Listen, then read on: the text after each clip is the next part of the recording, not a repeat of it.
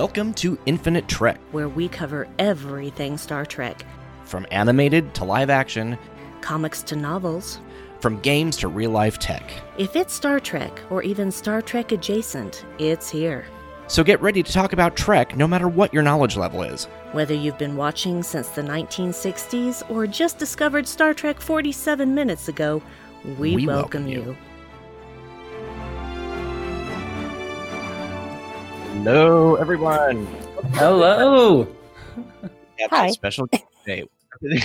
like uh, Jesse Gender is here to to go over. Oh, okay, I guess you should say. Ep- yes.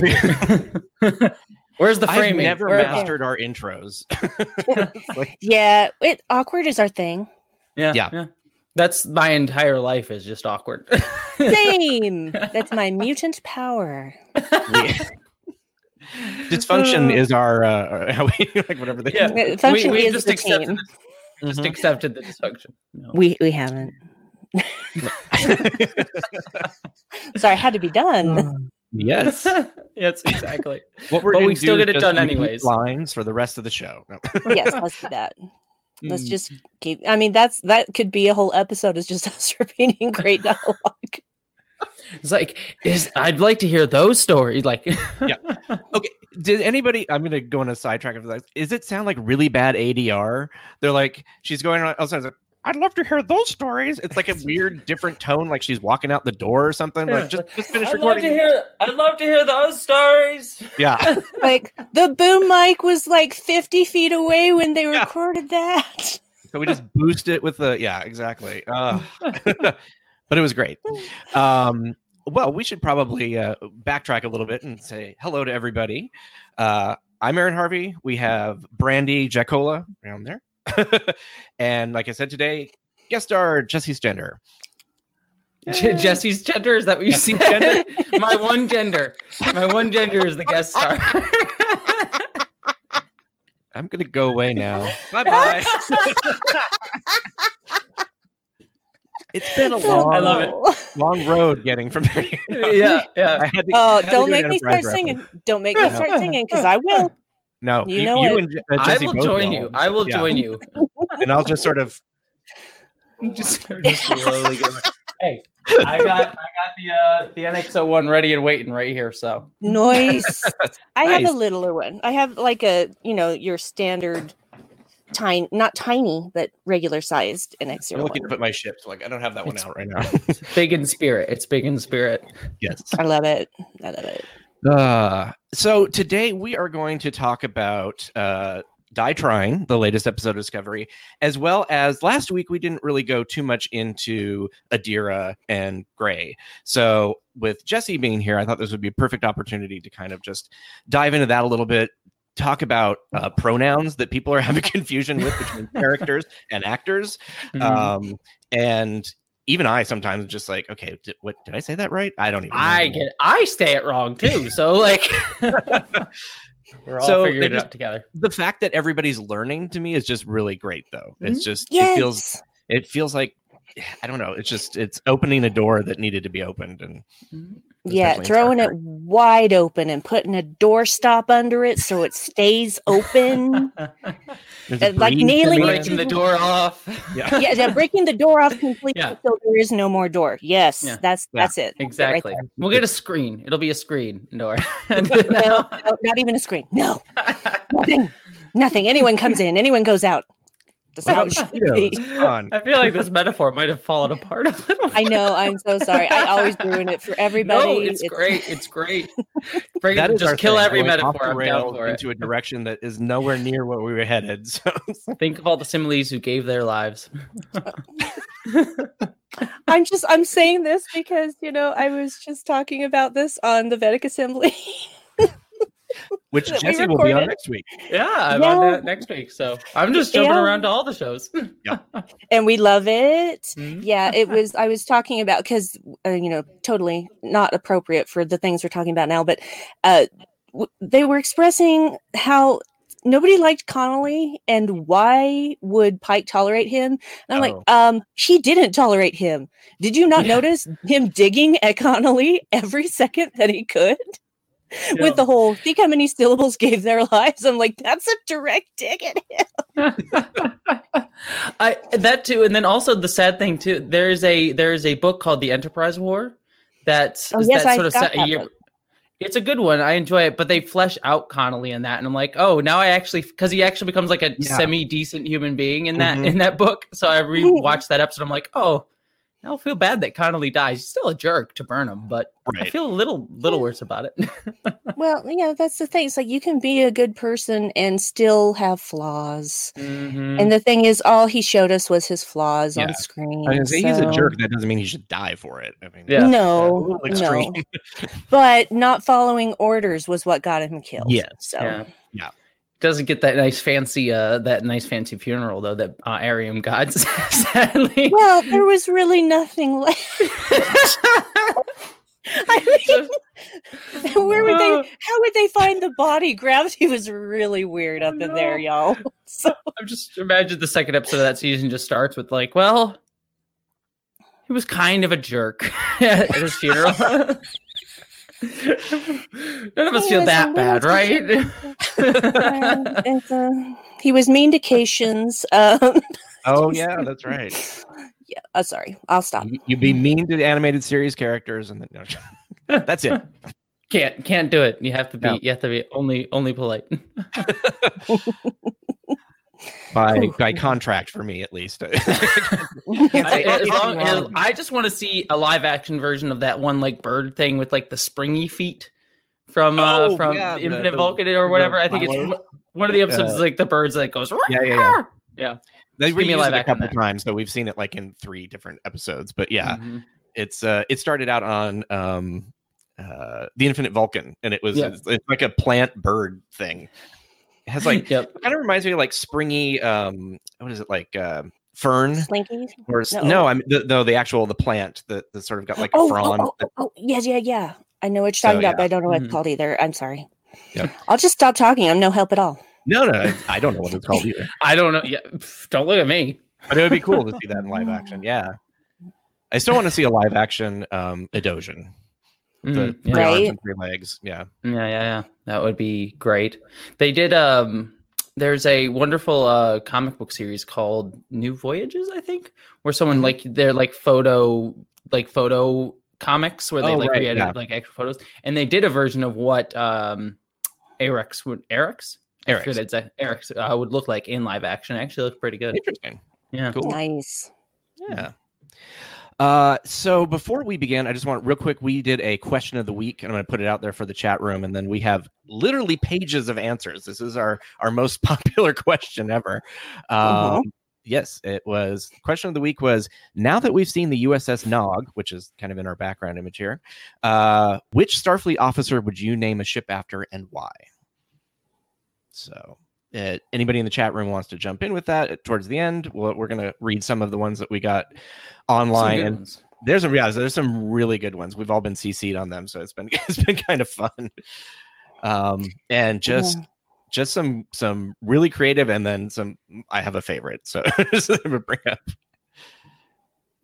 So and and you uh brandy you said you have uh, an idea.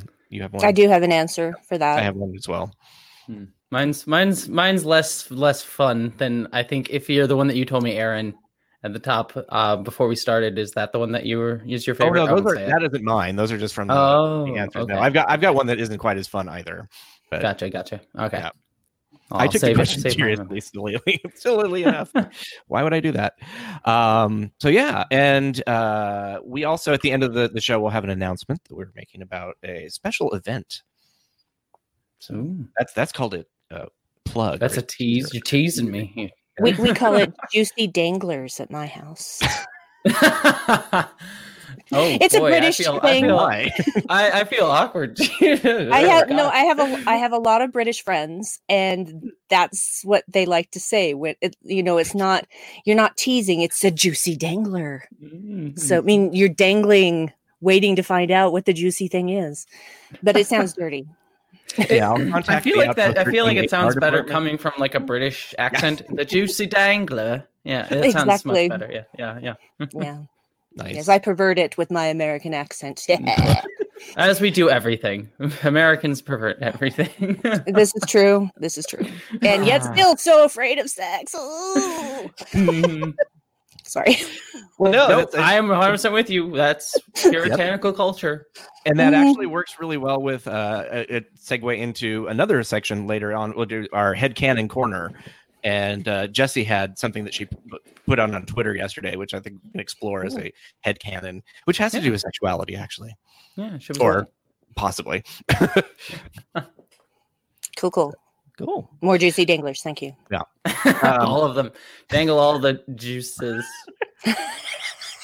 Uh, Aren't you our title for the on? show. Dangle all Not over- regretting it yet. Dangle all of the juices. People will tune in just to find out what the hell that means.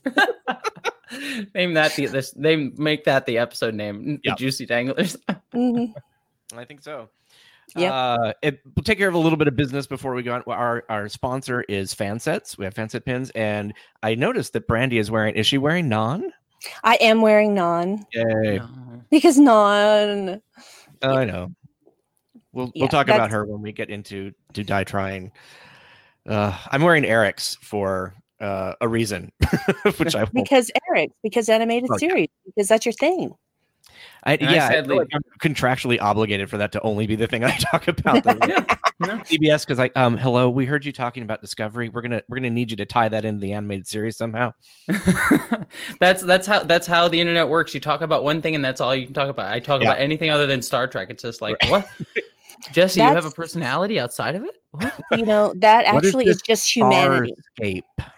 Yeah. Yeah, that's just humanity in general because Mhm. growing up as a young Mormon, um, I was pigeonholed into playing the piano. And Oh. for about 15 years, nobody had any idea I could sing. All the, and I was Wow. not good at playing the piano, but I was really good at singing. and so finally, when someone championed me and got me a solo in the Easter cantata, uh, everybody's like, Yes. "Oh, you can sing!" And then after that, nobody asked me to play piano ever again, and I was so grateful, so Yeah. grateful. It's so weird. Like I'll mention, like it is just one of those weird things you just see crop up all the time. It's like if I even just slightly mention, like, oh yeah, I like, uh, I like Stargate or I like The Expanse. It's like, oh, you like that? You need to do twenty videos on it right now today. when are you doing that? It's like I, I, I gotta, I gotta live a life. Not much of one, but I gotta live a life. Yeah, we all we were do. talking about that We before the show it's like we don't sleep anymore there's so many Oh, things yeah. that everybody's Yeah. doing that we're just like we're awake that's what's weird i'll get like a message from from jesse at like two in the morning and i respond you know it's just like we're that both there? up. We're both up. yeah yeah. I, uh. I insomnia is great. I think all three of I us are living with it yeah. Yeah, I've I've lived. I I'm a terrible sleeper. I'm a terrible Mm. sleeper. Mhm. And even if I fall asleep quickly, I never stay asleep. I will wake up multiple times a night. And sometimes I'll wake up and that's just it. Doesn't matter if it's three in the morning, you're up for the day because your brain decided to say, Hey, let's think about what it would be like if you were dying of cancer. Oh, fun. Yeah. Oh. My father died of cancer, so it's a concern, Mm. you know? Mm. So I will my brain will just go, "Oh, would you like to think about that really embarrassing time in 5th grade that you'd like to forget? Let's go over that point by point in your brain." like- I hate you, brain.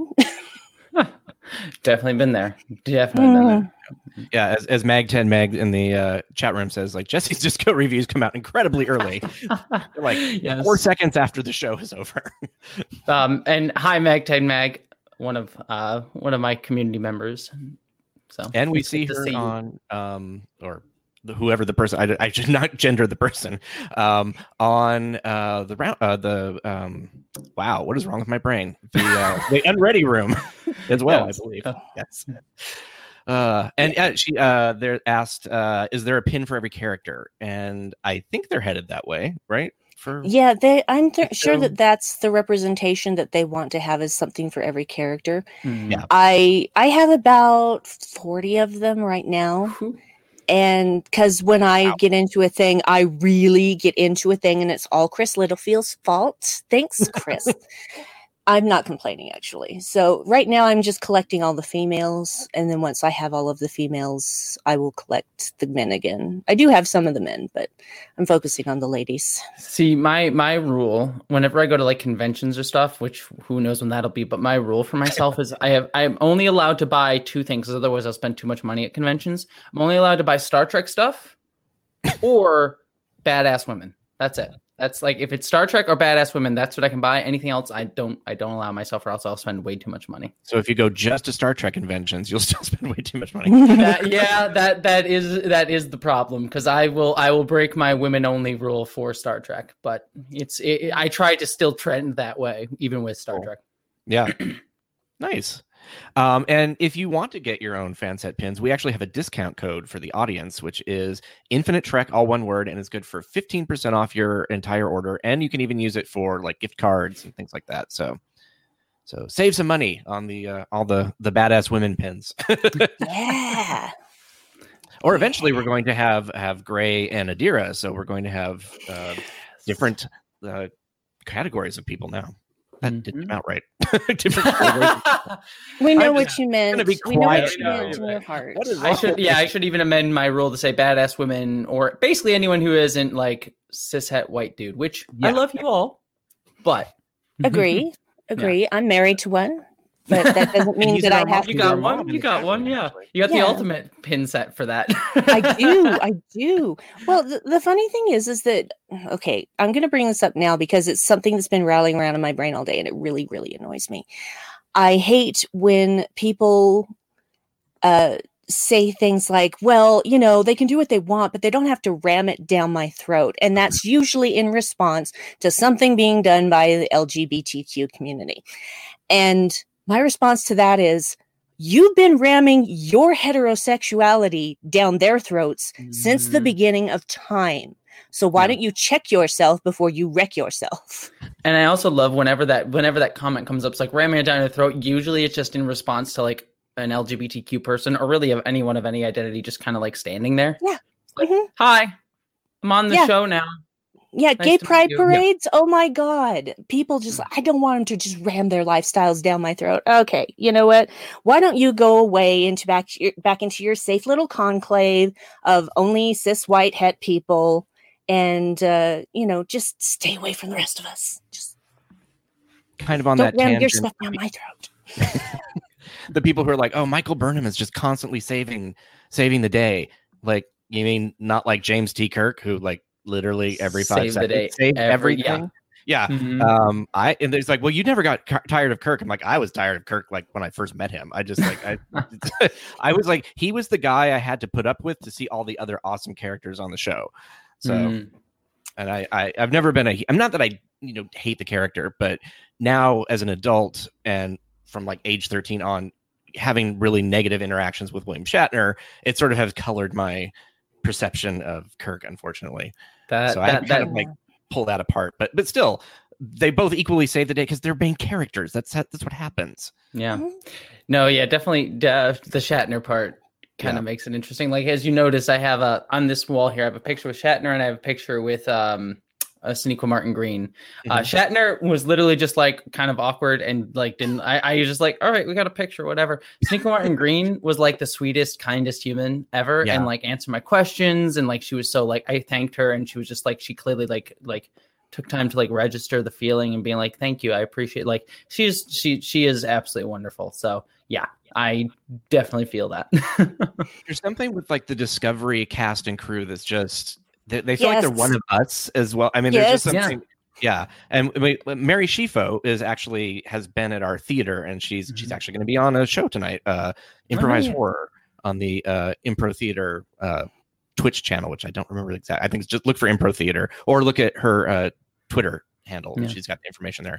Um, but a bunch of them came to one of the Improvised Generation shows, which, by the way, is on following us at two o'clock. Improvised Generation on screen.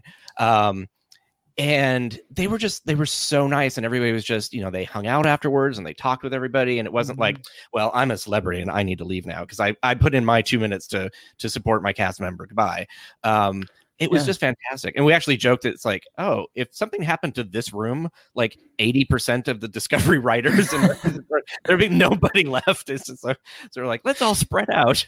Yeah, no, I had a similar experience. Like, um, so I, I've also gotten the joy to to get to know Mary Chieffo a little bit because we've Mhm. we've interacted. and She's been in some of my stuff. But the first time I ever met her um, was I was at a play in Los Angeles that had nothing to do with Star Trek, Hmm. uh, and I walked into a bar with my my roommate, and she was there. I'm like, oh my god. That's Mary Chieffo. And I was like, I don't want to bother her. It's a bar. Like, let her have her own night. But my roommate's like, no, no, no, we can go up and say hi because he's always the more like gung ho, let's go say hi to people sort of person, which I appreciate because I need that sometimes in my life. Um, and uh, he, we, we just started talking to her, and I was just like, hey, just want to say I love your work, you're fantastic. And then we'd like, she's like, no, let's talk about L'Rell. Like, let's do like it was just, it was just wonderful. She's like the sweetest to like actually like, no, you're one of us. I'll nerd out with about L'Rell and how awesome L'Rell is with you. Like, I don't need to be like the hey, let's let's back away and and be like, all right, nerd, whatever, like right there with us. And that's why I love Discovery so much. Like one of the things I've come to realize as I've gotten older is like I love TV shows and I'll love TV shows even if I don't know much about the cast. But like if I know that the cast are like good people and caring people and like just wonderful people who actually care about the messages of their show, it just infinitely increases the enjoyment of the show for me. So Agree completely. Completely. Mm-hmm. Yep. Yes. There, it, it- yeah. I just, it, there's something about the modern Star Trek people that just really impress me. And just, you know, it, it's, it's frustrating when you hear other people like, oh, they don't like Star Trek. They don't know what they're doing. They need to lose their job. Which, like, why anybody would wish somebody to lose their job in any time, but especially now is just Yeah. ridiculous.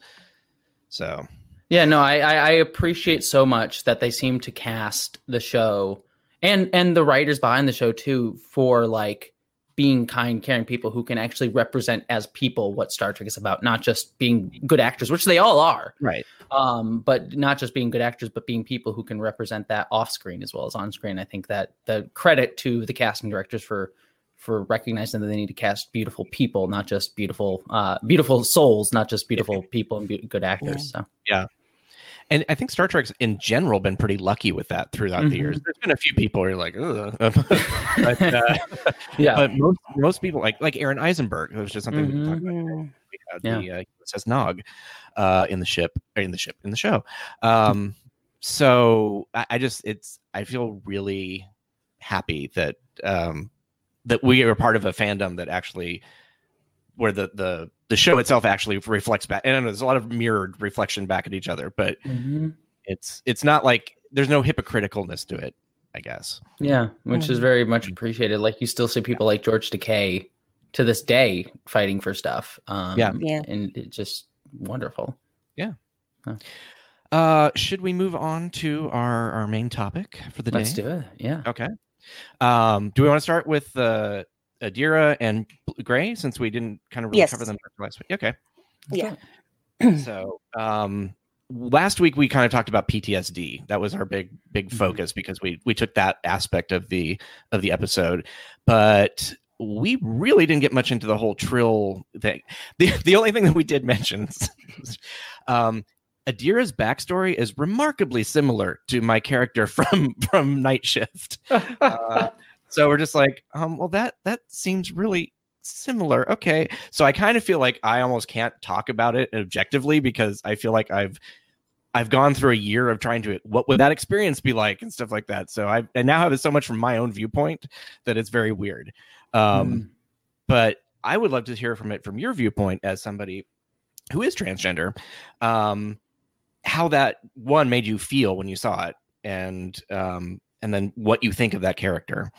Yeah, I mean, I, I, I mean, I mean, I made several videos about, about it on my channel, um, and I and I have such like mixed feelings, but they're they're like mixed and complex in I think really good ways. Like there's there's nothing in the characters that I'm sort of like, oh, I hate this. I don't feel entirely represented, and this is awful and offensive to me. There's nothing. Yeah, it's like I'm not like spitting at it like like Hertzman, dang it. Um, um like there are things that concern me and and I, I'm I'm worried to see where things go with with the character but in a way that i have that i feel is very complex. And it's not like oh they just screwed it up. It's it's just like oh i i have many conflicting feelings and uh, complex feelings about this which is i think is great. And what star trek should do is sort of give me these complex emotions. And and even mm-hmm. if they end up screwing up or making mistakes that i have problems with that i think they're trying to do it in a way that is trying to be respectful and loving, which is a great place to start from. And I think that's a great place to start conversations like this, even if it's not 100% what I would want. And I also should say, I'm not a monolith of the trans right. community. So things that I don't love may be things that people, uh, other people in the trans community love.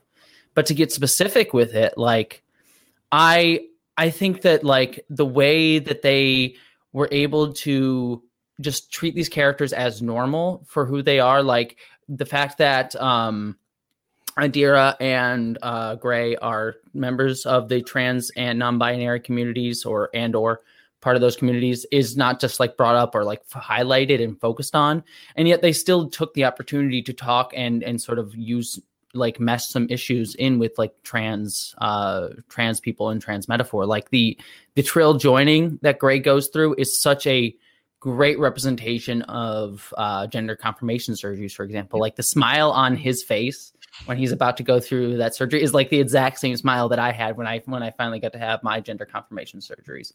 Um, so there there's that, and I and I think my favorite part of that whole thing was Adira kind of uh, expressing concerns or a frustration not the the like she she felt like she couldn't keep up as she said mm. with uh with gray's transition and gray becoming a joined trill and gray's response to that is like it's not a race we'll figure it out and you don't need to get it all right now which is like the best thing i've ever seen um when talking about like transgender metaphor and transgender representation because there's this idea that everyone should instantly know everything about the trans community. If you don't get the trans community, then trans people will like jump down your throat, get angry at you, or be offended. And it's like, no, we're all on a learning journey together. I didn't come birthed out of the womb instantly knowing everything about the trans community and about pronouns. Like we all learn together. And I really love that like Gray took the time to validate Adira's emotions. That was like, no, you're you're it's totally understandable to be confused and scared and and off put, but we'll get there and I just I loved that moment.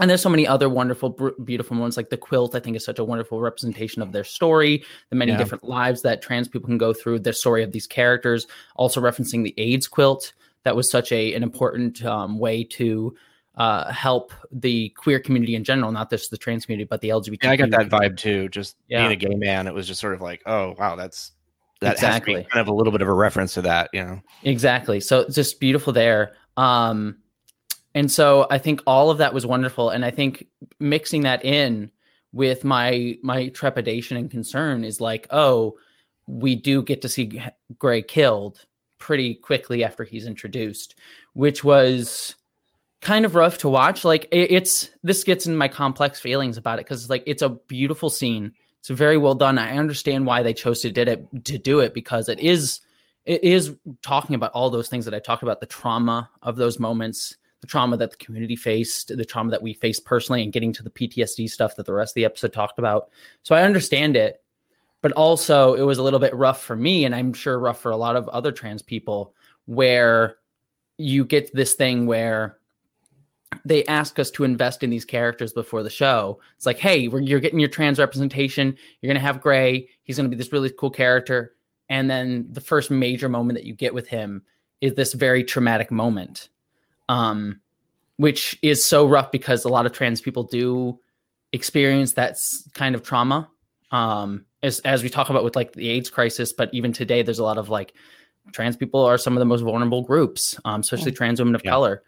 And yeah. so that trauma is very real and very present. And so it's a little bit frustrating sometimes to watch um, a show like Star Trek, which sometimes should be like a celebration. Um, and so then we get this this instant trauma moment with this character is a bit rough to watch. But again, I don't I'm not sitting here condemning it because it is in service of some really important points and in really important stories and it's treating the character with respect and love. And also there's the wonderful asterisk of Gray seems to like he'll have some sort of presence on the show going forward. um, through through the the memory thing. So it's not like he's mm-hmm. gone from the show.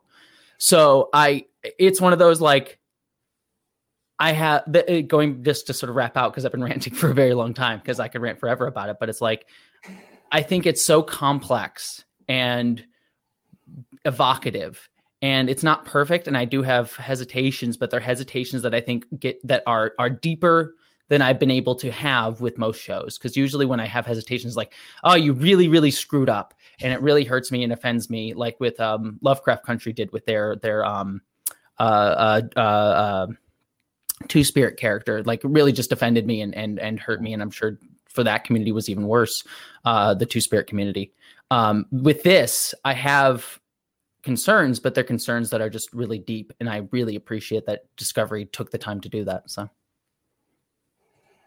I have a theory that I have put forth before. I don't know if I've done it on this show though. I feel like Gray is not just interacting with memories.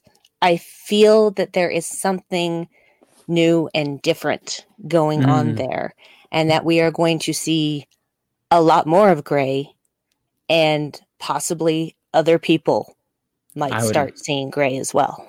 Ooh, I like that. I like that. That's my theory. it might have, have something to do with the song from this episode too. I just, just sort of thought about that too, actually. Yeah. Yep. That was that was interesting. That whole idea of this fragment of of song that some that people everyone knows. Know.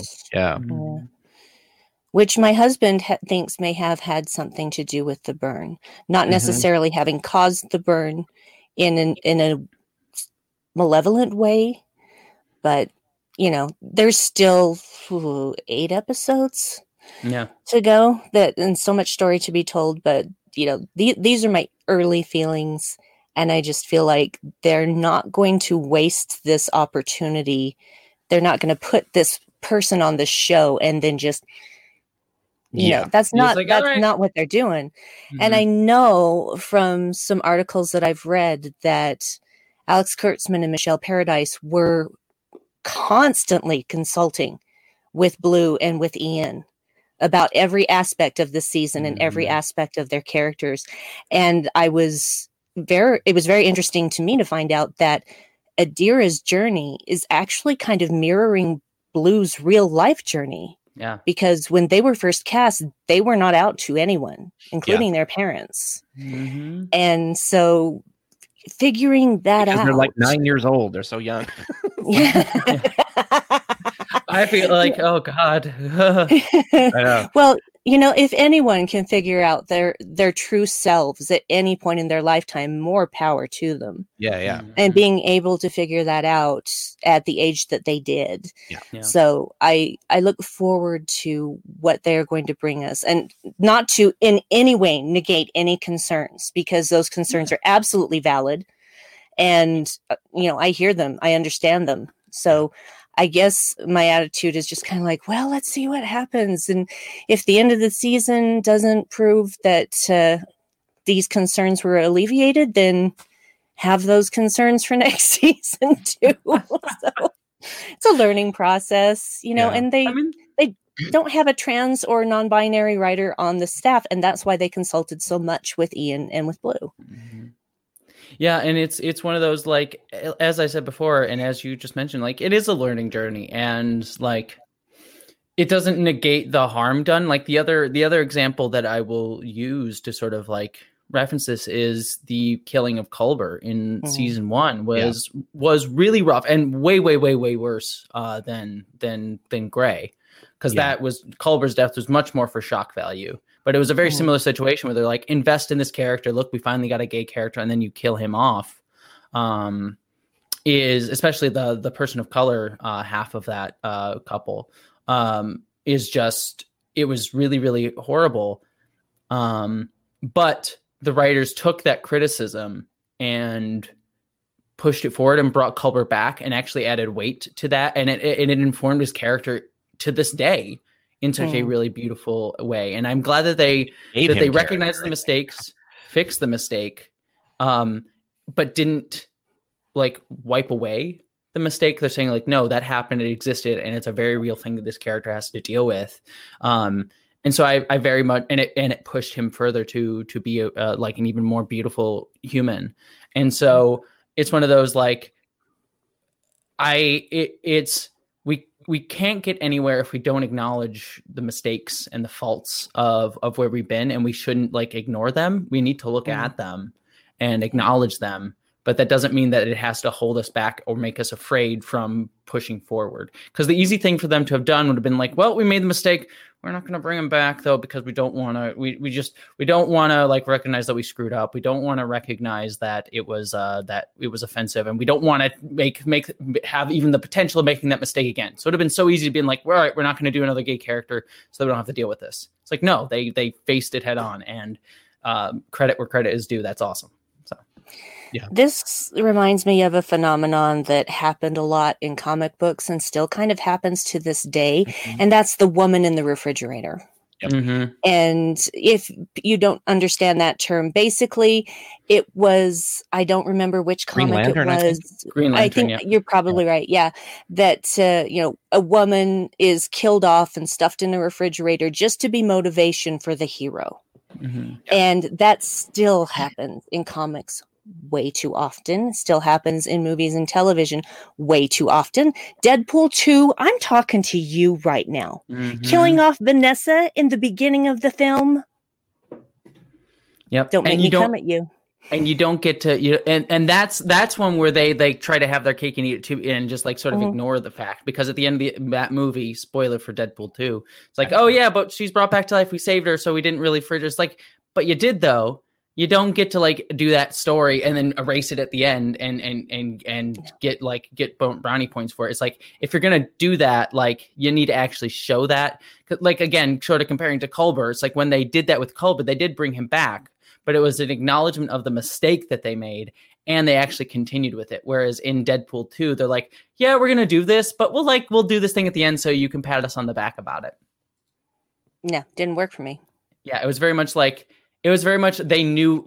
I think the difference is like they knew before the thing even went out what the criticism was going to be, and and tried to fix it. Whereas Cole was like Tara and Buffy the Vampire Slayer to inspire Dark Willow. God, yes, mm-hmm. I, mm-hmm. I got my right up there, up uh, up there. I got my Tara and Willow. So yeah, I know that feeling. Yeah, it's just something that cis white het men keep doing. Please stop mm-hmm. it. Please mm-hmm. stop it which for me is I, interesting because I had I was talking with somebody about this whole situation. They're like, "Well, you would never write something like that." I'm like, I kind of literally did. And my back char- story of my character was my husband. We were on a, a mission, and I was critically injured, and the only way to save me was to implant his symbiote, which means he would die. And so I ended up with the symbiote, and the character died. But this was all before the show started, much like. Mm-hmm Gray and and uh, Adira because we didn't see. I mean, we saw a flashback, but that still happened narratively before we entered. We met the character. Um, so it, it's kind of complex because it's like that was. I didn't think of it as like killing off a gay person. It was just sort of mm. that was it was an interesting like what would it be like to have the memories of your husband or loved one and see every argument from their viewpoint and yeah. you know that kind of thing. So i thought that was a lot to play with and so i thought it was a great background but maybe i didn't think about it well enough. I don't know. Well, i mean it's one of those things it's like and it gets into like the weeds of all these conversations because the problem isn't necessarily with the the use of the story element itself. Like in in a vacuum you can totally justify those story elements. Like for example, um, even in Star Trek, you had um, Sisko's wife being killed off was fridged at the beginning of of that show, and like mm-hmm. that worked well and informed his character and, and really pushed him forward to interesting character arcs throughout his entire run on the show. So in a vacuum, it's justifiable and interesting can be good things. It's just the issue of the cumulative effect of seeing this trope over and over yeah. and over and over again throughout many media and always being directed at specific groups. Like, so rarely would you see a guy be fridged. So rarely would you see a, a straight person be fridged. Um, uh, a straight cis white het dude be fridged. It's always these other characters, and so you, that's where we live in in these stories, or don't live in these stories, as it were. Um, is just like like oh we get killed off to be motivation Yeah. for the for the for the cis wet cis wet cis het right My. uh, you know, um you know- so yeah yeah yeah, I was just thinking what an interesting story it would be where the guy gets killed off and the woman Mhm. goes on her vengeance quest, which I kindly kind kind of have experienced by playing a, a female character in Fallout 4 because you Mhm. see your husband be murdered, your Yep. child stolen, and you spend the rest of the game trying to find that kid and take down the people who did this to you. Yeah. And it's just really empowering. Like, why would I ever want to play a male character? If I have a choice between a male and female character, why would I ever want to play the male character? Yeah. so, femshep there's this- femshep 100% yeah, this is this is one of those things where I'm like, well, I should try it just once to see if there are different dialogue options. And I thought, no, I don't care. Mhm. yeah Don't care. I have seen too much of the white cis het man journey. I am just fine with always being a lady.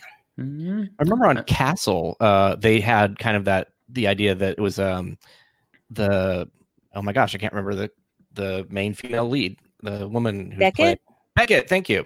I think my, my brain went Mariner Beckett. I just like got I, I, I haven't seen. Ca- I had a friend in, in college who was obsessed with Castle, so I only have like a vague awareness of Yeah. it. So like our fandom for Star Trek, she had for Castle, so I Nice. was like vaguely aware of like all the stuff on it. So her um her, be- her motivation is that her mother was killed. So it was Yeah. still a woman who died, but it was motivating another woman. So Mm. it's it was one of those it only came up as, as a cliffhanger for the end of a season it was like it was sort of in the background until it was like now it's important Mm. um so yeah they they also had like lots of um fun star trek slash um you know uh what is wow what is wrong with me today? Firefly. Firefly, There's thank you. Firefly. Yeah. There are many nerdy references that Yeah. come from Castle himself because nerd. But they go to a, a comic book convention and they have basically their version of Star Trek, which was was was on after that show on Fox the, with the, the- it was canceled. I, was, I love that. That it was just sort of like, oh, poor uh, Firefly. yeah. So, but yeah, so that was that was an interesting um uh, motivation there too. Just like I don't know how- Mhm. what it just adds to the whole. Somebody dies to, to Yeah. push the person forward, but it's more often than not a woman dying to push a male character. Yeah, so it's like it's a fine story. And the, the other thing too, I should mention not just the cumulative effect, but also like proportional effect. It's like you could probably show me a bunch of like dudes who have died in stories and media, cishet white dudes who have died in stories and media. Um, but it's like, but you also have a billion more of the characters to look to look at. Whereas like with queer and um, uh, female characters and, and and any minority community really at all, it's like we get like five characters at all throughout like all of media up until very recently and even now it's still not where it should be.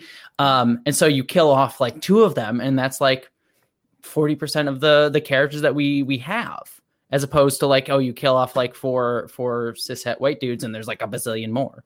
So it, it, it just it means more when you kill off these types of characters Yes. Uh, thanks, Nick. I will look for that video. Apropos of nothing to the people who are listening after the fact because Oh. they can't see our chat. um, also good to see you nick by the way or like Yeah. kind of ecu i'm waving e e at you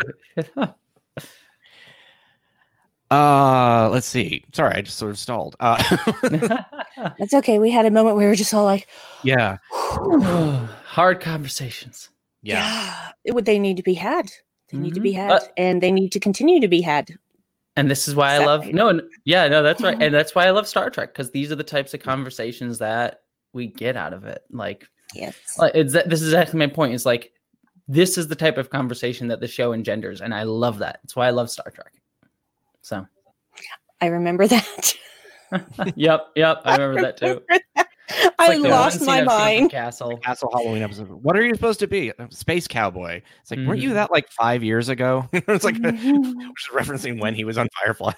yep yep that was great. It's like the one scene that I've seen like that video that's all the Firefly references. yeah, Mhm. hands of blue, and he started Mhm. speaking uh, Chinese. Like, where did you learn that? it was like, I picked it up. So- Yeah, Ah, good there are no cows in space. Mm. It's true. There are no cows in space. Yeah. That we know of. Mm. Oh wait, there is. There's a there's a spider cow thing. Oh, the spider cow. Yeah, the Mhm. spider cow. Uh, but, you know, when you were talking about uh, the music from the burn, when we actually we should probably move into that into, into Yeah. our next episode. Uh, maybe it's the theme song from Enterprise that goes. It's just- don't don't even don't you dare play with my emotions that way. I don't think they would ever do that. I, if they did, I would I would literally be crying with joy. yeah, that's how I felt when we saw Voyager J. I was just sort of Mhm. like, Oh, my oh, I God. cried. Actually. So Oh, yeah. let let's dive into uh, uh, Die Trying, which is the the latest episode where uh we finally find starfleet in a much better shape than i thought that we would which is kind Yeah. of nice Yeah. um they are they're small but scrappy and have some awesome looking ships yeah, it was just Yeah. like the nerdgasm at the top of the episode Yes. was wonderful. we were experiencing what they were experiencing and I, I kind of like likened it to this is their star trek They're like, oh my god look at this look at that you know so hmm I was, I, I just, I, and I love how long it goes for. It's like, it's like five minutes of that. And I just, I was watch, I rewatched the episode last night with, um, with a friend of mine, and we were just watching that moment and just like, it's still this beat. It's still this beat in the story is still just like, oh, Yeah. let's nerd out about this stuff, and it just goes on Yeah. for so long, and I love every second. and when they they beam over at the end when they send the three people over and tilly's like she's like bouncing in her seat and like it was just so it was it, it was just great Mhm. I, I i can't i can't watch that season that uh, section enough like i don't part of me doesn't Agreed. want to because if i keep watching it over and over again like like you lose some of that joy i guess because Mhm. it just becomes repetitive but but yeah no just the the stamets and and and um Tig Notaro's character. What Jett is Reno. Reno. Thank you. Jett Reno. Mm. Welcome. Uh, looking out the window and just you know gawking at the same thing that everybody else is was was fantastic. Mhm. I also love credit to Jeff Russo, by the way. The music during that sequence is Yes. wonderful. Mhm. I loved it. It's I actually this- it, love it it. sticks in the back of your head. It just sort of it's Mhm. very Yeah. Dun, dun, dun. yeah. yeah. Somebody said that they heard like a strain of Voyager's theme when it comes up, but I don't hear it, and I'd have I'm to just go back and listen. Yeah, I'm gonna have to listen carefully. I'm gonna do it on headphones though, because you can hear more things in That's a good point. set of headphones than you can Yeah. out of your television. Yep. So mm-hmm. Yeah, my And my think first our screeners are not maybe the highest quality. n- they're not the highest res. Yeah. Um, Well, look at you. I got screeners. um you, this is my first time having them actually no we had Yeah, them for lower decks too. but this is this is my first time having them and it's it's an experience because there are things where you see people talking online about things you're like you want to say just wait Yeah. okay Mhm. and you can't talk about it Yeah. but Mhm. it's uh honestly this episode for the first time ever made me want to have like a 60 inch tv so i could really see the detail Yeah. of Yeah. everything So, Well, yeah, like I said. back- Oh, sorry. go Oh, ahead. sorry. No, no, no. Go, go. No, I was gonna say they they had on the Ready Room like the behind the scenes video, and it's interesting how much more detail is there until they add like the blue soup that that's Yeah. like and they're just like, oh well, hey, could we just take a layer of that off so we can see more of the ship? Because that would be great. You know? Uh, actually, we have a couple pictures of the ship, we uh, which are going to go on top of everybody. I apologize. Um, we have the the Ships are they're more actually just over Brandy. Whoops. the i'm still here the 30 this is from by the way joe Hilder, uh, hildebrand on um twitter put them together even though i have oh, there we go. Uh i i was going to start to do this. I'm like well this is already done. I'll just post post it up and give him credit. Um so we have all the different types. We have like kind of constitution slash armstrong uh which is very cool looking. Uh we've got the flying rainforest that's a flying rainforest that was the other one i was going to put aaron flying rainforest harvey is my name uh, we got the Eisenberg class, which of course was the uh, tribute to uh, Aron Eisenberg. Uh, we have just a couple of different types, and then of course there's the Voyager J, and we have I got a little bit more of a detail of that. There's not; it's hard to tell what they all look like together, but you can kind of in your head glue it together with these little snippets and there's Mhm. screens in the background that had Voyager on it and so it looks like a, a maybe a giant version of, of the Intrepid. Yeah, it's like huge. It's just like the Enterprise J, which I'm sad didn't get. That's so- like what 100 200 years at that point old yeah, or- it's in the 26th century, so it's like 500 years old actually Oh, at this point, so- something ridiculous. But um, but I just remember like if you, I, my favorite thing about the Enterprise J is if you look at it, a scale of it compared to other Star Trek ships, it's like right Enterprise D, Enterprise E, Enterprise J is like this big. maybe they realize the ship that size maybe isn't the best idea. I don't know. Yeah, it's like like they they they uh, you know every universe goes through their like we need to build ships gigantic for some Yep. reason phase. Like Mhm. oh huge. It's gonna be a huge ship. Flying starbase basically. Yeah. Pretty much.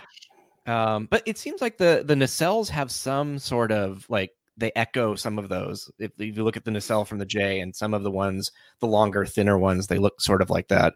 But the interesting thing about these nacelles are they are not literally attached to the ship. But they are. They might have to be quantum locked or something has to be holding them because what's the point of that? Um, yeah Eaglemoss is gonna have tons of fun trying to build those Oh, yeah, amount- we- John Champion I'm I waiting. talked about that. It's like, do we just put like you know translucent pegs in the middle? But that's not going to look so great. And yeah Well, that's what they did with the Charon and the gumball in Oh, the Charon oh, for the mycelial sun. Yeah. So my guess is that's what they will do for these Yeah. upcoming ships. And they better put out these upcoming ships. I want a USS Nog. Do you hear Yeah. me, Eaglemoss? they will they, they have to be they have to be speaking of that, I did a poster because I I, I took all the did, screenshots and, tried to glue them together to like, and I came pretty close. So after I saw the the day after I made this, I saw one thing that I could have actually used, but whatever. Uh, so yeah, so that was uh, a picture of Aron Eisenberg the last time he was in the makeup, uh, I believe, at, in Star Trek Las Vegas last year, and you know it. Aron was uh, a fellow transplant patient. He had his uh, kidney transplant at UCLA as- as I did. So we we had similar uh, situations. We had we talked to each other because we had like you know doctor issues and things like like did, why do we have to go in for a blood test at this time because it's a mess? Or you know just things about that. And like what is your medication level at? You know so uh, not exactly the same but but similar situation so it was kind of cool. Um and you know it was just he was such a great guy. And I know that there were some people online who were saying it's like, oh, they should have called it the USS Eisenberg. That this they're calling it the Nog is just like that's just not very uh, something to the effect of it. It doesn't really honor him. It honors his character. But one, it's in universe, so it's the Eisenberg class, and the ship is the Nog because Nog was a character, uh, and we're assuming that was like the first Ferengi captain, um, and Aron loved that character. It was Mhm. just something that he was so proud of. And so I think if he had the choice, he probably would choose to have it be called the Nog and not the Eisenberg, you know. Yeah. If they just come to him and like, hey, we're gonna put Nog in here. How do you want it done? You know? He did such a great job. I mean, I literally watched uh, in uh, into a paper moon, or, or I forget the exact the pa- paper moon episode, the, his It's PTSD paper moon. episode. It's only Yeah. a paper moon. Thank you. I just watched it last night, and he's he's just so excellent as that character. Has such like a gave like such heart to to Nog, and it's just so wonderful to see and heartbreaking at times. But he, he was he was just so good. Yeah, yeah, I'm quiet because it makes me emotional. Yeah. It's Yeah. trying to talk about the visitor. I can't. I can't do it without crying at some point. So Yeah, yeah, no, it's it's it, it's yeah, it got me tearing up. There's that scene um with him and um Vic at the end, and it it just it it tears you apart, especially in in light of his passing, because he's talking about dying there, and it's just like, oh, this is scary and and rough, and uh he just he he showed every little bit of it. And it shows like you know the thing i realized about that episode too rewatching it is really it's all about the side characters. It's it, it's a it's a whole nog episode and then vic as well. And they those were two non-main cast members which was um kind of a first for uh for star trek. Like the only other episode i can really think that that did this whole like not focus on the main characters was lower decks um the actual tng episode up until that point um and even that's kind of like a Worf episode uh, to a degree. Um, so like just showing how much confidence the writers and the creators of the show had in Aron to like carry that when he wasn't a main cast member and at the time even still being very very young too um like just shows how great of an actor he was Yeah. Yeah. Uh, I apologize. My ear pods have like shut off, and so the audio is coming from the computer. So if I sound weird, I don't know if I.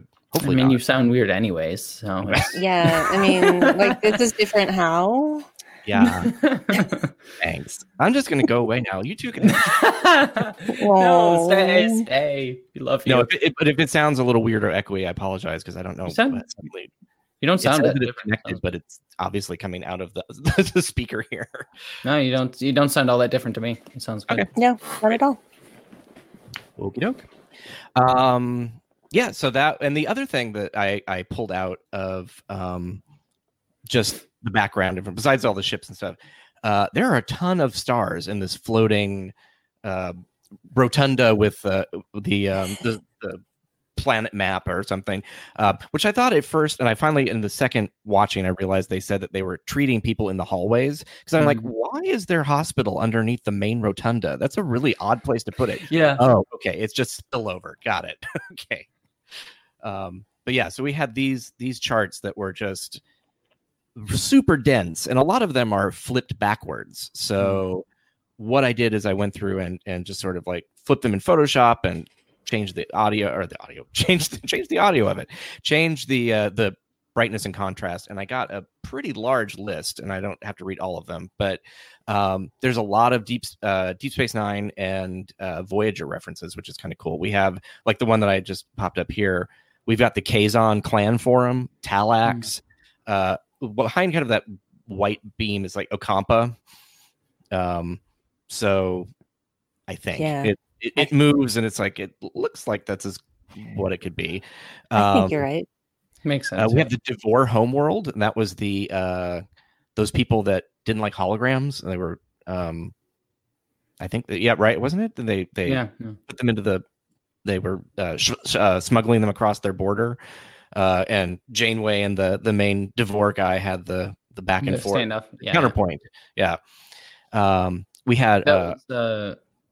Oh wow, that was the fun one where where seven was or the doctor was in seven, right? Is that what I'm thinking? Of? No, that was uh, that was related to that, I think, and the, the similar type of society, but it was that Mhm. was I forget what it was called, but that was a fun Yeah. one. Yeah, that's a good one. Yeah. Um, there's the Rock Roxova Five. I can't. re- I think that's right, but it was from the episode Dreadnought. That was Mm. the, the place Mm, that the yes. missile was headed towards that was going to destroy, Yes. and Voyager had to stop it. So I just saw that uh, recently too. the Drayans, the the Ankari homeworld, which was where the Equinox went and got that thing that allowed them to summon the nucleogenic life forms and basically kill everything, uh, just to get home faster. Um, there, I there's Cardassia Prime, Setlik, and there's a lot of TOS: Tellar, Argus, Zatar. What I liked was there was Septimus, which is the planet from Bre- Bread and Circuses that Hmm. looks just like Earth. Mm. So that's kind Ah. of interesting. Um, apparently, I don't know if this means that they are in their sphere of influence or if they're just keeping track of where these planets That are. my assumption would be they're just like keeping track of it. It Yeah. seems. I I will say it does seem kind of weird that they have like a map all the way to the Delta Quadrant, just like open all the time because it's like, Yeah. you, you clearly can't go that far. At least Right. I assume. Now they can. Well, now they can, yeah, for sure. That I really hope we do get to see. I mean, I, I, I've, I'm, I'm sure we'll probably stay more Alpha Beta Quadrant focused for this season, but I do hope we get to see some, maybe some Delta and even Gamma Quadrant stuff. going Yeah. here. they list the uh the two different planets of the uh um uh the the uh, what am I trying to say? The the um changelings, the the Founder Homeworld or whatever. Thank you. That's the word I'm looking for. Um, we also have uh, uh, Morska, which was a Klingon planet in the Beta Quadrant that had a subspace monitoring post. Uh, There's a couple of those. There's a, a chunk of them that were in Discovery, like the Carvan system, Telin, Haley system, Doctari Alpha. Um, but we also have like uh, Benzar for the Benzonites, Ferenginar, uh, Valt, which is the perfect mate episode Oh, that, that where they came from. Um, there's also Capella, which was in the animated series and the original series, or at least Capellan Power Cat and Capellan Flower in the Mhm. animated series. Then there's Capella. I think that's where was that? I can't remember exactly what that episode was, but um, there's a lot of them. Anyway, The the thing, uh, but as long as the very fact, as long as you mention the very fact that I got my Enterprise references because they actually had it in dialogue. We got the temporal Cold War being brought up, which Yep. I was like freaking out at. I'm like, oh my god, temporal Cold War! I love it. Just give me all of that. Me I used to do an enterprise podcast, so I was super excited anytime they Mhm. reference anything, anything, I- however tangentially. I love that it like has weirdly come back around that in some ways Enterprise has become the most important like reference point for this element of the show because Yeah. it's actually like the closest touchstone. Yeah. that's very cool. Oh, and the one last thing that, I- that I found was Memory Alpha. So Mhm. the, the planetoid that uh, Memory Alpha that I used to look up to make sure that I was actually getting these planets correct is also listed. It's Um, a it's it's Trekception, Trekception. Yes. Uh, so that was pretty cool. I, I like that there's that much detail in it that it's not just sort of and nothing's repeated. It's not like you see like five Earths or something like that, which is well. I mean, TOS TOS had five Earths. Well, yeah. Okay, Okay, which I never deal yeah, with. I want other planets, but they aren't the same name as. I want I want that episode of of Star Trek where they're like, yeah, so there are planets that are literal copies of Earth. We we ever gonna like address that existential question of what that means? I wanted them to go back to that at some point on some show. Yeah, the only place that I think they ever dealt with it is in William Shatner's books. He he has a book called Preserver that that like Mm. deals with it, but that's where he like the whole point. Oh god, this gets into William Shatner's ego with those books. They're fascinating for just to look at his id because the whole conceit of those that trilogy is that the entire universe was created in order to birth Kirk. In order that Kirk could be at this one moment in time to save all of the universe, and like these different Wow. Earths were like ways to like try and get him to be created. yeah, it's it. They're fascinating like- looks at his. It, it, it is fascinating. I can't say Oh. I'm exactly surprised. They're they're great books, but they are like legitimately because there is a lot of like cool crossovers and stuff. But they're also peppered with William Shatner just like m- Mhm. like completely going off the deep end with Kirk is the best. yeah, And people complain about Michael Burnham, but that's yeah. That's what was- whatever. Well, it's because she's a black lady. Mm, It's only okay if it's this het white man. Didn't you know? Dave DeMont says that's the plot of Boys of Brazil, only instead of Kirk, it's Hitler. oh my god, that's my husband, you guys. That's my husband. Oh, beautiful, That's beautiful. your new sitcom. That's my husband. Yes, I I call it out every chance I get because I think he's magnificent. Yes, I would That hope so. pretty hilarious. Um, so well, let's see what else. Uh, there's there's a couple plots going on. We've got everybody being debriefed, which is hilarious because we get really great interactions. I, I love Tilly's line. I actually I wrote it down just because it was so perfect. Um, oh, I did, but then it just disappeared. Apparently, Ask me if it's a, ask me if that was in the manual. Was it in the Yeah. manual? No. Oh, that, I mean, the, I know where it happened. And then mean, I got my blown out and Yeah. became a dominatrix captain, and that was before we. Yeah. yeah. All of this is after I got my hair blown out and became a Terran slash dominatrix, and before we jumped into the wormhole in the future. So, I mean, I love Starfleet, I really do. But ask me if any of this was in the handbook. And then the hologram's like, was any of this in the handbook? Oh, My favorite is Jett Reno getting chips and dip. Yeah. That's me because I would be like, I want you want information. I'm hypoglycemic. You bring me food, and I will tell you what you need to know.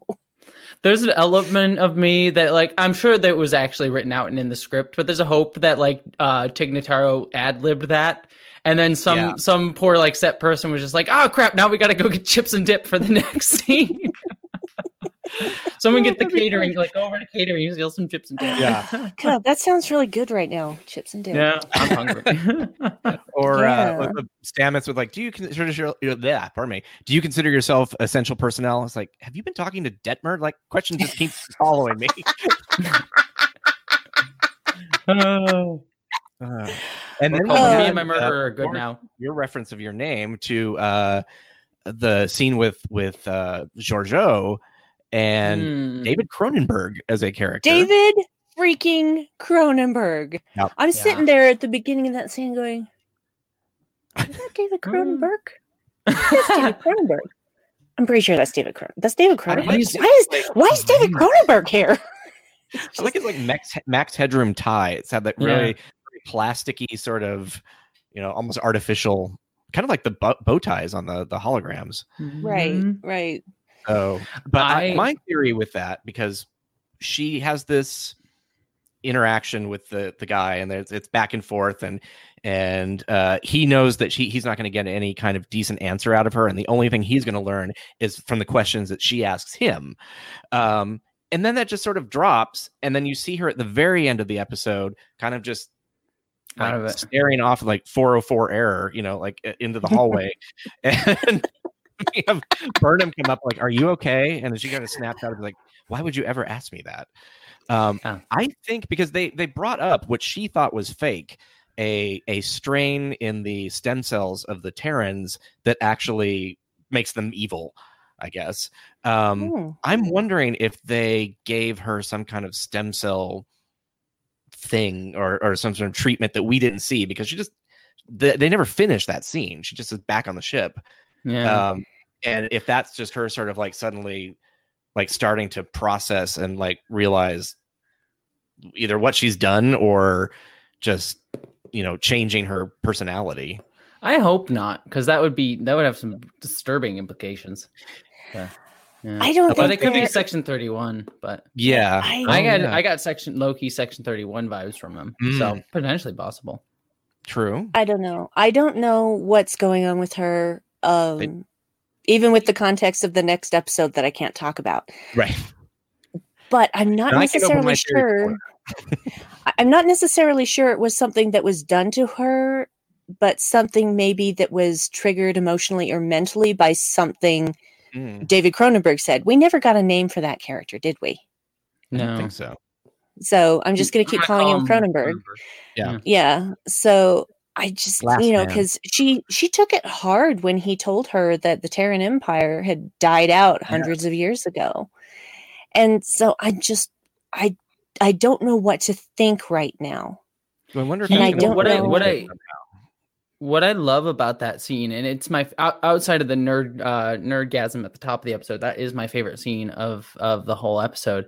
Is I just Mm. love how perfectly he he has her number and is able to play her. As you mentioned, is like the only way I'm going to get information out of you is if like I ask you ask me questions and I sort of can glean information, and then that gets him like she mentions like oh people's only weaknesses are other people. She brings that up, and that is what allows him to sort of like oh so you you have someone that you care about. It's sort of like he he's able to reverse engineer her insecurities from what she's saying, and I just Mm. love like she has finally met her match uh, in terms of intelligence, uh, and I and his like calm coolness was just so. It was just wonderful. So I I, I thought that that was a really brilliant scene and really Yes. really well written. Just the like how well he was able to just play her. Um, Yeah. And I love how nervous Michelle Yeoh was to Mm. play a scene with David Cronenberg because she is a mega fan. Oh my gosh, I didn't Oh, know really? that. That is amazing. Yes, she. I saw it on her Instagram account, and she was talking about how nervous she was. I think that worked because well she's for a the mega fan. character, the way that was Yeah. happening. though, 'cause There's a little bit of subtext there that Yeah, Yeah. just that's really cool. really wow. Just Yeah. mm, just warmed my heart. And we have like basically there's like an A, B, and C plot. It feels like. Um, yeah. And then the C plot, which was with Nhan and the seed ship. There, well, the the MacGuffin or the the thing that. uh What am I trying to say? Um, that They need the they need the plant need to to- yeah, make a cure or whatever. right science that, i mean it could have been anything pretty much they they Mhm. got them to this the seed vault ship which is cool i like that concept that it was something they were just doing and it lasted that long kind of like the the vault in norway i think is where it is the, the real Mhm. life one. In between Norway and the North Pole, yes, Oh, okay basically in the very very coldest part of Yeah. the planet. my uh, my my friend and I we were watching the episode last night, and when they open up the seed vault and it like go- goes through the lights and like the they find the plant and it's like right Mhm. next to them, we were like, well, good thing the plant that they needed was like right on their level and not like up at the top of that Yeah. seed vault. It's like anyone got a ladder? Yeah. someone, No, like, they had the, someone, li- they had little, little bots in there. They can that No, were that's- flying that's around. True. It's true, They but it was. Look, don't ruin my joke, okay, Brandy? I'm sorry. but it would have been less less uh like just emotional and interesting to have than like let's wait for this robot to bring it down you know like the fact that Uh-huh. they could just actually pull it out is like, yeah. It'll, Just it's- it everybody staring up. Yeah, Yeah. like the the the, the the the the grief guy um is just sort of like it takes a second just to give it a moment. So Yeah. Yeah. He has a name. It's Dr. Attis. Gosh. yes, yes. grief guy. I'm calling him grief guy. That's what I'll that's his name to me. he he was very good at crying on command. Yeah. Um I actually That really episode- liked his performance. yeah yeah, he was he was good. Yeah.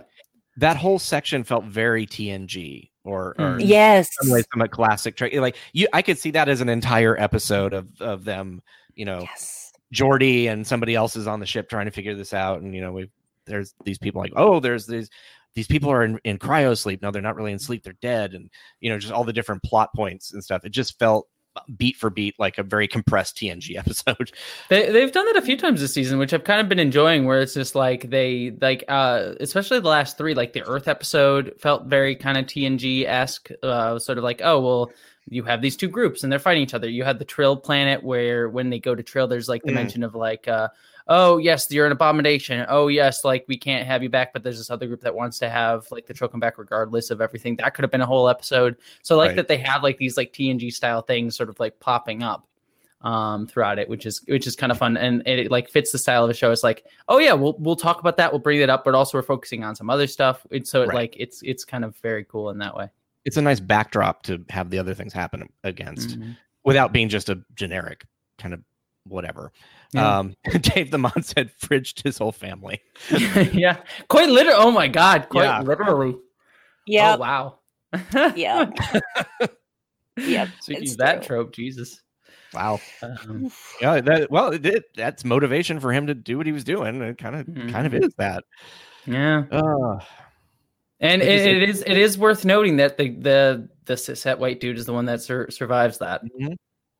It, it's it is like one of those like even it becomes even like the trope just becomes like kind of the norm. Um, so it is. I I mean, it's like not the most egregious. He's a side character, side character Right. sort of thing. But it is sort of like interesting that they chose the the, the father to be the one that survives. I was not, gonna say, like, how much more interesting would it have been if it had actually been the mom? I think because Yeah. that just the fact of of the drive of of having your children. I mean, not that men don't have that same feeling for their kids, but yeah, there's just something if that person, you know, if they birthed those children, I think there's a different connection. So I don't know. Yeah. Well, that would be the- the- interesting. And have two women left over on the ship would be cool. Yeah. they The also could have gotten though- to like grief. Oh yeah, Oh, Brandon. Mm, I was just going to say the thing is though he's not going to stay alive. He's going to die within a matter of days. True. Yeah, which the, the, that that is kind of getting to the to the one thing. Like this is the one part of the episode that I did not like because, uh, and and, and, and like I sp- I talked about in my review, and a lot of people like no no no it's fine. And I rewatched the episode last night. It's like maybe I just wasn't getting it, but I was a bit confused, and I think it was just coming came down to the writing a- at that one scene, which I thought was a bit kind of a little bit messy for me personally. Is they have this ethical dilemma that Culber brings up. That's like, okay, we have to choose between letting this guy die um, on the ship to respect his culture, or taking him against his wishes to help save his life. That's the sort of dilemma that gets brought up, and then Culber leaves. So that's an interesting dilemma. But then the, the conversation shifts and it never makes it clear because then it shifts to not being about that ethical dilemma of save his life, don't save his life. It becomes about we're going to let him, like, it, it becomes about do we let him die and leave the ship? Or or do we like go go? It just it wasn't entirely clear and i can like make it work but the way that conversation shifts and just kind of glosses over the fact that like okay we're gonna let him die kind of bothers me because they don't really they just kind of yada yada yeah he's gonna die in the background and it kind of disturbed me Well, he made that choice, and Nhan does say to Culber, just because it's not a choice you understand doesn't make it an irrational one. And I I, agree. I, just- I know, I think I know what they were trying to do, and I don't know that they did it well enough. Mhm. But I feel like the thing is, Culber's the idealist in this situation. His first job is to save lives, to ensure people's well being. That is his primary motivation. Michael is a realist now. And she knows that, yes, there are these cultural things going on, but the bigger problem at hand is losing this seed ship and the history of the Federation that it carries. Mhm. So she had to weigh those two things against each other as well. And that's why she sent Culber back to the ship because she couldn't have him be a part of that conversation because he would have kept fighting to take mm. Attis back to Discovery. See, yeah, now that you're saying that, that makes perfect sense how that that sequence like that sequence of events works. I guess it's just it's a little bit It's muddy. wonky in execution. Yeah, Yeah. it's not as clear Yeah. as it could No, I get that. I get Yeah. that. And that's why, you know, that's why I said it they didn't do it especially well in that Yeah. regard, but I'm one of those people that sees and hears weird things sometimes that Yeah. No, no, no. That's conceptually that's actually a, that's a great those are that's great character beats and I really actually like that and I like that like her being like all right send him away in order to have like the conversation that I need to kind of have like that makes perfect sense I just wish it had been a little bit clear because that's actually brilliant agreed. Yeah. Agree. I, I agree that that should have been clearer. I think what's interesting is they the writers are in some point in some instances giving the audience a lot of credit and letting them fill that in to the point that it's not as clear as it could be. Maybe they need to make it a little clearer. Like I love that they're not trying to just walk us through every single thing and like let's explain this, you know, beat by beat. But at the same time, uh maybe maybe walk us down that path a little bit with you before you drop us off. yeah And it's, it's know, a fine they- Sorry, go ahead. No, uh, well, it, it's it's a it's a fine line sometimes because there are moments where, and I and I appreciate the show for this, is that they don't necessarily always call out character motivations and let you interpret it. Like for example, um, I think a brilliant one was even uh, I think last episode where Saru comes in to talk to Stamets and says like, "Hey, you need to." to you know come up with something else that is doesn't rely on you being the the way we use the spore drive and then Right. immediately right after that stamets lashes out at tilly and it's not like spelt out like oh he's lashing out at her because he feels insecure because he's not going to be in control of the ship anymore that's not like spelt out to you but you get it Right. because it's sort of implied by his motivation Yeah. so i appreciate that the show doesn't like beat you over the head with it but you're right like sometimes especially when it's like mired in like a lot of these like there's a lot of different pieces going on Mhm. sometimes you need to be a little bit clearer with it and so it's a it's a very fine line i totally appreciate the uh, the writer's dilemma there Yeah. Well, Definitely. yeah, and I, I think the thing that we as viewers forget is that a script goes through a lot of revision before it actually makes Mhm. it to shooting. And there may have been a clearer version of that scene Yeah. that Mhm. was edited for time or other reasons that we don't know about. That's, you know, that's beside the point really, because what we got is what we got. And it wasn't clear enough to most people. Yeah. So Mhm. but I, you know, I always, I'm always thinking about the behind the scenes stuff as well, because I'm acutely aware that Mhm. of everything all the time. And it's just part of my psyche. I feel everything all the time. There is no off switch. And so I'm constantly thinking about all of those other viewpoints as well, which is exhausting a lot of the time, frankly. no i believe me i hear you it's the same thing i do on my my own stuff too it's like trying to keep all these things in mind and trying to like r- understand how it comes across and how uh, and how it comes in. And I even see it in like my own YouTube video stuff where I'll like say something and people will be like, "Oh, you meant this," and I'm like, "No, no, no, no, no. I meant something completely different." But it's all about like how your work gets perceived once it's outside of you. Yeah. So, Yeah. Once it's out, it's not yours anymore. Sometimes. Mhm. Yeah, Yeah. that's a very good point. Um, speaking of of the the idea of like reading into things, uh, we are unfortunately are running out of time, so I'm going to compress a couple of these things together. Uh, our headcanon corner, uh, which we didn't name it last week, but that's what we're naming it now. Uh, uh, you had a really Jesse, you had a really interesting Oh, uh, idea, which I think that I picked up on and then just forgot about it because everything else happened. Uh, of two characters and how they might uh, have a past. Yeah, I just I was rewatching the I, I caught it too my first time through, but then I like forgot it because there was just so much else going on. Um, and I was rewatching last night, and so I tweeted about it because uh, I think there's there's a case to be made that Admiral Vance, the head of of Starfleet, and uh, Admiral Tal, the pre- prior host of Adira, who we saw in sort of the memory snake pit from upside down.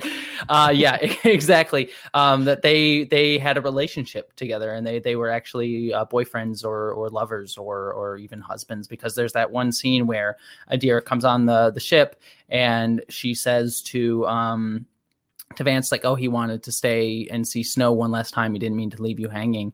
Um, and he says, and Vance says back to her, "It's like, oh, he always was sentimental." And there was this like nice moment, um, and it and it read to me that he, uh, that he, that the two of them were in love and had a thing for each other, and that it was a very sweet sort of understanding scene between the two of them, and acknowledgement that he had that they were in love and had died, and that Adira knows this, and then that's why he kind of pushes her away in that scene and says, "But let me be clear." Like he doesn't spell it out, but just like, let me be clear. I, I, you and I are not that. So those feelings I cannot put on you. And I think he's saying it not even just for her, but for himself. And to Mhm. be like, look, I can't have the same relationship with you I had with him, even though I would kind of want to. Yeah. I would like to take this quick moment to express my deep and abiding love for Oded Fehr, whom I have loved for over 21 years now. Ever since I first saw him in The Mummy, I think he is absolutely brilliant in everything he does and super hot with that silver beard. He is. he is. His Yeah. beard is freaking fantastic. Mm. I'm I'm regrowing mine just because of that. No, I'm just- Sorry, I, I didn't mean to derail. I just had to get that out. no, no, no, No, no, no. It's hi- look. We can. uh We we should we should rant all about his beard all the time. There is a show on our network that is it where this would be totally appropriate. It's called Friend Fiction, where they basically talk about a fictional character and what kind of crush they had on them and who they want to see them with, and and it's it's a great Mhm. show. And it's on it's every other week on Saturdays at seven o'clock, and I'm the moderator on that show. No way. Well, look at you. Look at you promoting. Also, I should Hey. point out Mag Magtide Mag mentions Owo and Detmer, and I also get and, and I've realized that this is a this has been a long running ship that I have just missed Yes. and only recently gotten into. But uh, Owo and Detmer are totally a thing. Totally Mhm. a thing. Agree. I agree. I Yeah. get that feeling. Strong feeling there. Mhm. Uh, and then we had our question of the week, which sort of go, uh, goes into uh, just all sorts of ideas about what what does imp- that didn't make any sense. That was a horrible transition. Just- Look, I can help you roll with with it. transitions. I'm the I'm I'm the queen of transit. That's some trans Uh, humor there for you. yes. It's hard to to vamp and then you try to use the interface and StreamYard at the same time to find your thing that you're putting up. uh, so the question of the week we had was now that we've seen the USS Nog, what Starfleet officer, which Starfleet officer would you name a ship after and why?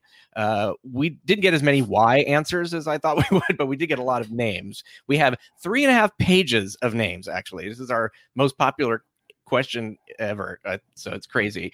Um, yeah, so I'm gonna I'll read a couple of them. We've got uh, William Smith said, or Bill uh, said, uh, instead of some of the obvious choices, I think I'm going to go with uh, the USS Pulaski. It's a medical ship. So I'm like, Mhm. that's cool. Uh, and then uh, uh, Dalar, um, D A L A R A N, Moonshine, uh, Dalaran? said, indeed, the USS Pulaski, a fine ship that rescued many until its mysterious disappearance after only one year of service, never to be seen again. oh my gosh. That's Ouch. perfect. Yeah. Oh. uh, we have Al Godwin said the USS Chancellor Martok. Mm. Mhm. Uh, Evelyn uh, Moose says the USS LaForge. He was running Utopia Planitia for a while, which makes Hmm. sense. Yeah. And Go this is um, no, I'll, I'll bring that to the other one. I'll add that to the one at the end. Uh, we have the USS Mott, which Hmm. is cool. USS Data. He sacrificed him, uh, Picard and the Enterprise. Um, uh, Brad says USS Morn, a California class. It'd be interesting to see what the California class looks like in the 32nd century. yeah, Mm. very true. I might have to play around with that. Um, Jonathan Hamilton, uh, who is at, at Dex Lower and at Dex Lower, so both of those said USS Mariner because she's destined for greatness. Mhm. Mm. Uh, and then the USS Ransom also has a nice ring. Mm.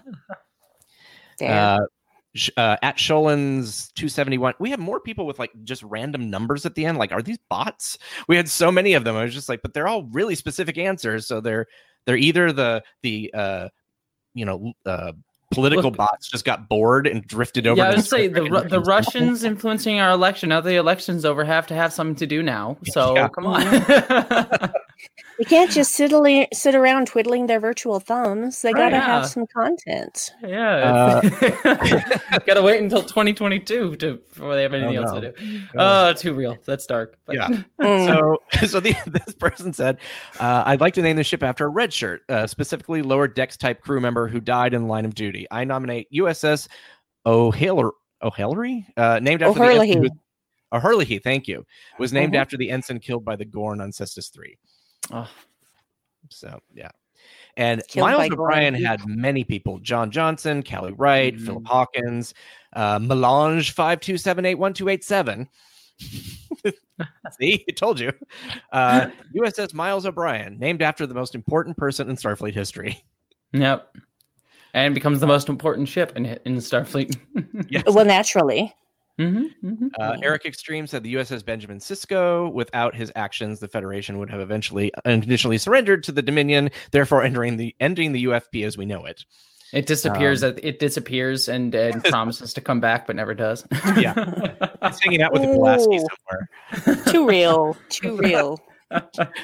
Uh, he also had the USS Walking Bear, named after Ensign Walking Bear, the first Native American officer Comanche that we saw in Star Trek. Mm, yeah. and Nice. that's from the animated series. Uh, we have a here's an outlier for you: the USS Nechayev.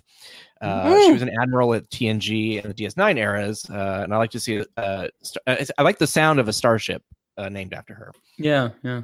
So that's kind of cool. Um, Just that the ship's mildly problematic, but we like her anyways. uh, the USS Leffler because Ashley, Ashley Judd. yes. Uh, we got a couple, um, you know, USS Kirk and USS Picard. Um, I like the, The- USS Sarek in honor of Mark Lenard, which was a nice one I saw. yes, that was good. Agree. Uh, and there was one with the, the USS Bashir because of those eyes. Mm. Mm, And also Ben Fair. Cross, I should say too. Reference to Ben Yes. Cross. Recently passed. So. yeah. Um, uh, Dave the Mod actually said the USS John Harriman because Alan Ruck. Hmm. Yep. And let's see, trying to think if we have anybody Star in Trek the, uh, Generations, y'all. I'll, I'll put forth um, the USS Jennifer, and it's the ship that everyone hates and loves to shove on.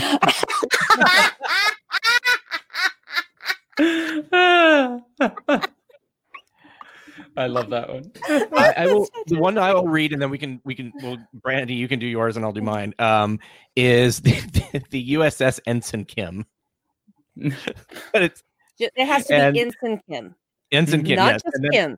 no, Ensign Kim. and then the other one was like it's always going to be the NX class. He's never going to upgrade from you to USS. So, Never gonna get Yeah, commissioned. Yeah, NX Ensign Kim. yeah, the NX Ensign Kim. That's great. So that was my favorite of all the ones that came through. I thought that was pretty funny. Um, my idea I had was the USS Arex.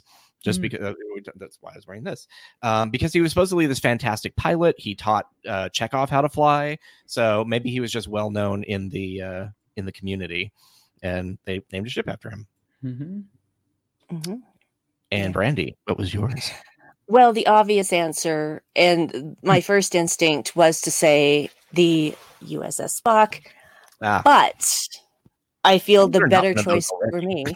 Yeah, there's probably one already, but my my real choice uh, is the USS Tilly because Tilly is the first time that I have ever felt represented on screen in Star Trek.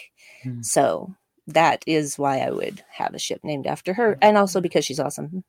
Wouldn't that be cool if she actually made enough of an impact, like being a- a- an ensign that was, and her mom because she's so like she's what Federation diplomat? or She- yeah, something? she's Yep. she's a diplomat. She's a that federation. suddenly a ship is named after her, and that would be so cool for her to discover that.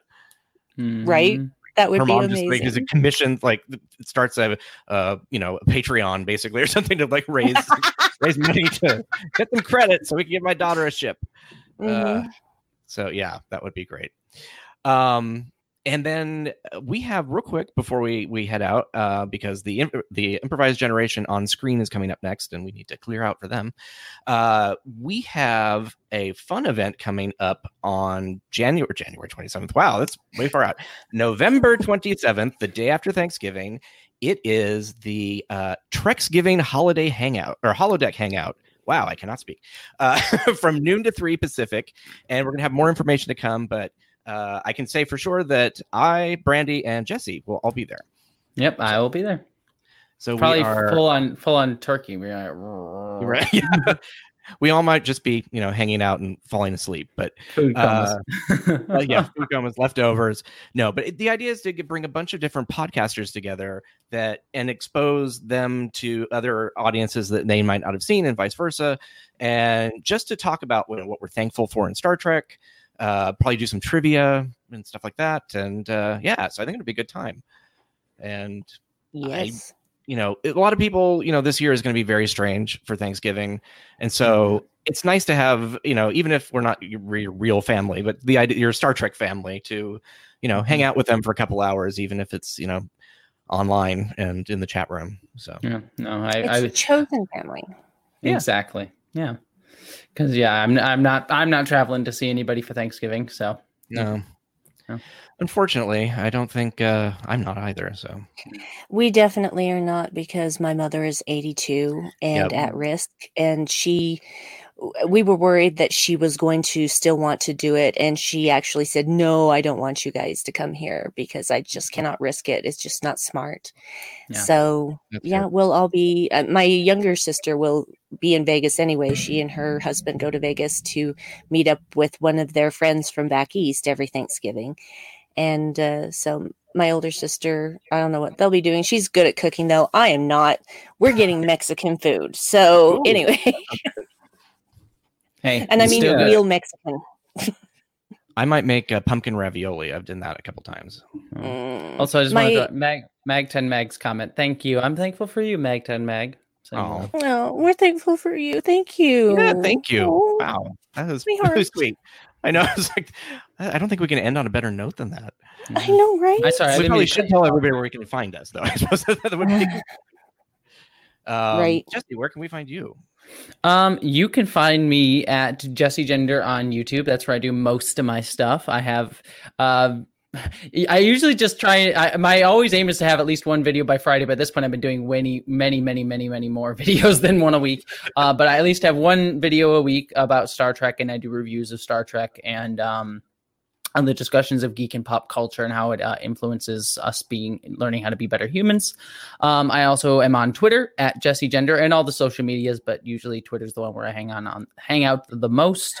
Um, and I also have a Patreon page um, as well. I guess the uh, if I also uh, pimpin' podcast too. I do a podcast called uh, What the Frell with another wonderful YouTuber called Council Nice. of Geeks, where we rewatch uh, Farscape, and it's my first time watching Farscape. I've never seen it, so it's been a fun ride. Oh wow! Yeah. You One can't of my even really neighbors was tell. like a, a bit player in one episode. Wait, say that again. from Australia. Yeah, um, it was like the a s- can't remember what the episode was. He had really long hair. It was like they were stuck on a planet. It was like a farm planet. I have to go. I have to figure out what it is. But yeah, so he he ended up uh, being in Body of Proof with with uh, Jeri Ryan actually Oh, on ABC. yeah. So it was funny. I walked up and like they're moving in, and I'm just like that weird feeling. Like I know this person from somewhere. Why do I know this person? Is he from the grocery store? Is he really? You know, like where, where is it? Like oh my gosh, she's on that TV show that I watch. it was like very weird. That's the strange things that happen in LA. So. But yeah, uh, and you can find me at Geek Filter uh, on Instagram and Twitter. And Brandy, where can we find you? Too many places. Uh, honestly, since we're running long, I'm just going to say go follow me on Twitter at Brandywine12. Brandy with an I, 12 is a number. I do far too many things, but you'll see me talking about all of them there. Sounds good. Well, thank you so much for joining us, Jesse. That was a lot of fun, Yes, and we could have like caught, talked for like much longer. And Oh yeah, yeah. like another two hours at least. Yeah. I think. Well, I mean, We I'll have actually that's then got the have so many entire- podcast and channels because we could talk for hours. well, and that's one of the reasons the roundtable I think is gonna be great because we can just we, we've got three hours to to to babble To on and on. no problem. Babylon Five. Uh, Babylon 5. I love Babylon 5, you guys. It's awesome. Well, Can't live long and prosper, everybody, and we will see you next week. Bye. In theory. What's going on, We can't end the show. guys? It's Can't end the show. All right, there we go. Bye. Infinite Trek is a production of Coconut Media Works. Executive producers Bill Smith and Dan Davidson. For more great Star Trek discussion, discover the other shows of the Trek Geeks Podcast Network at trekgeeks.com or find us in Apple Podcasts, Spotify, or your favorite podcast app.